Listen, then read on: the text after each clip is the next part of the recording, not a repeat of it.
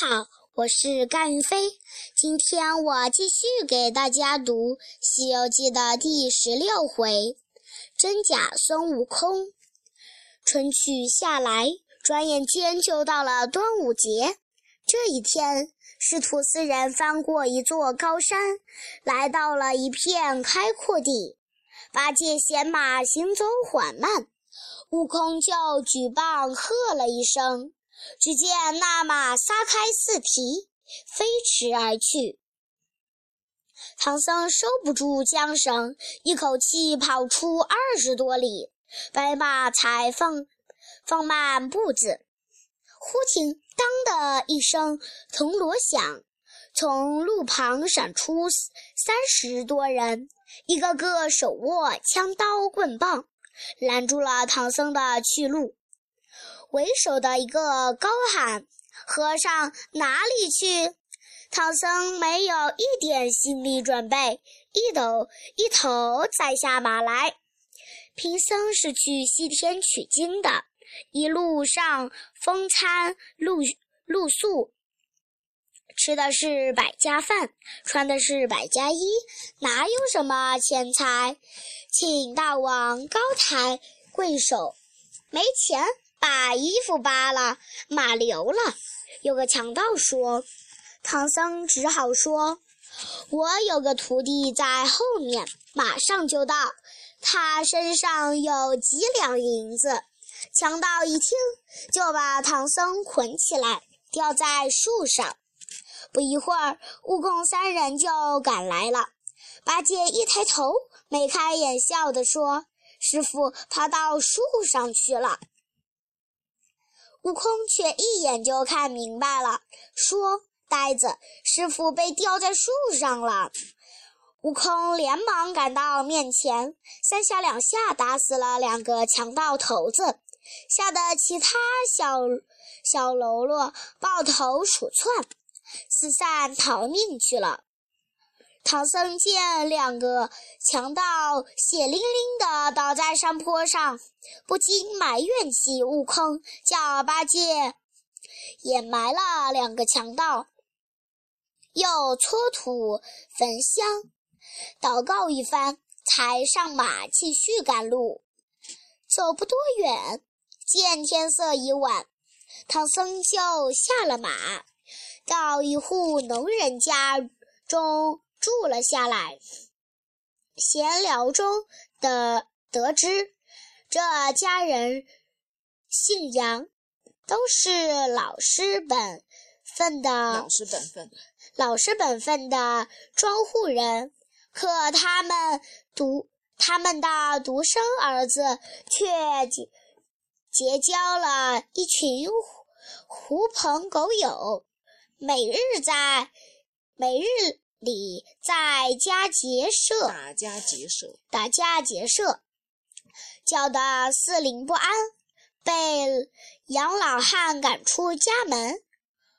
说话间，杨老汉唉声叹气，一脸的无可奈何。吃过饭，杨老汉就领师徒四人到后院休息了。四更时分。师徒正睡，正熟睡着，杨老汉悄悄跑过来，叫唐僧他们快走。原来杨老汉的独生子，独生子白天拦截唐僧的强盗，他发现唐僧师徒住在自己家，又召集了。几十个强盗准备夜深人静时杀害唐僧师徒，唐僧师徒只好谢了老汉，起身赶路。强盗们举着刀枪在后面紧追不舍。孙悟空生气了，挥起金箍棒，一通狠打，打当。众贼叫爹喊娘，死的死，逃的逃。唐僧见此，唐僧见此，道：“你这泼猴，罪过，罪过！”就就坐在地上念起了紧箍咒，一连念了几十遍，也不肯停下来，还要赶悟空走。悟空被勒得头昏眼胀，在地上又打滚又翻筋斗，忍着疼痛，哀求师傅：“师傅，取经大业还未完成，你怎么能赶我走呢？”唐僧骂道：“你这泼猴，实在是太凶狠了！昨天杀了两个强盗头子，今天又打死这么多人，你没有一点慈悲怜悯之心。我要你干什么？快走吧，不然我又念了。”悟空无奈，只好驾着筋斗云走了。悟空在云端左思右想。越想越伤心，便一个筋斗来到了南海。悟空见了菩萨，哭诉了打打死强盗。唐僧赶他走的事，菩萨掐指一算，说过几天唐僧又有大难，他一定会来找你。你先在我这里住几天吧。赶走了悟空后，唐僧师徒三人往西走，走了五十里。因为见下河生气，唐僧感觉又饥又渴，就叫八戒去化斋，顺便找些水来。八戒就驾云驾云去了。好半好半晌，见八戒迟迟不归。唐僧就让沙僧去寻找，自己独自一人坐在青石板上休息。忽听有人高喊一声“师傅”，唐僧欠身一看，见悟空。捧着一杯水跪在面前，唐僧气呼呼地大骂起来，还要跟还要赶悟空走。那悟空气得怒喝一声，拿拿起棒来，照唐僧背上一棒，将他打昏在地，然后抢了行李，一筋斗不知去向了。八戒、沙和尚二人回来见唐僧。脸朝下，昏倒在地，忙救活了唐僧。八戒知道事情是孙悟空干的，气得连声大骂，要去找孙悟空算账，要回白马河行礼。沙和尚怕他说话粗鲁，把事情弄僵，就自己驾起云，直往花果山而去。来到花果山，沙和尚见悟空端坐在高台上，正高声读着那些通关文牒，就走上前，怒气冲冲地向悟空要行礼。没想到那悟空冷笑道：“你是什么人？敢擅闯我的水帘洞？孩儿们，给我拿下！”沙和尚只得赔了笑脸，说来说明来意。没想到那悟空一招手，让一个小猴进洞，牵出一匹马，马上端坐着一个唐僧，后面跟着猪八戒和沙和尚。沙和尚又惊又气，一仗打死了假沙僧。假沙僧。假沙僧，然后不敢恋战，急忙逃离花果山，驾着云找去找观音菩萨告状了。沙和尚行了一昼夜，才来到南海。刚一进去，就见悟空站在观音菩萨身边。沙和尚不由得怒火中烧，抡起宝杖劈头就打，骂道。你这个该死的猴头，敢骗到这儿来！观音菩萨急忙喝住沙和尚，问清了原委，说：“悟空来这四天，一直没有离我左右，怎么会有这样的事啊？赶紧让悟空去回去看个究竟。”悟空随沙和尚来到花果山。果然看到有个孙悟空和小猴们饮酒取乐。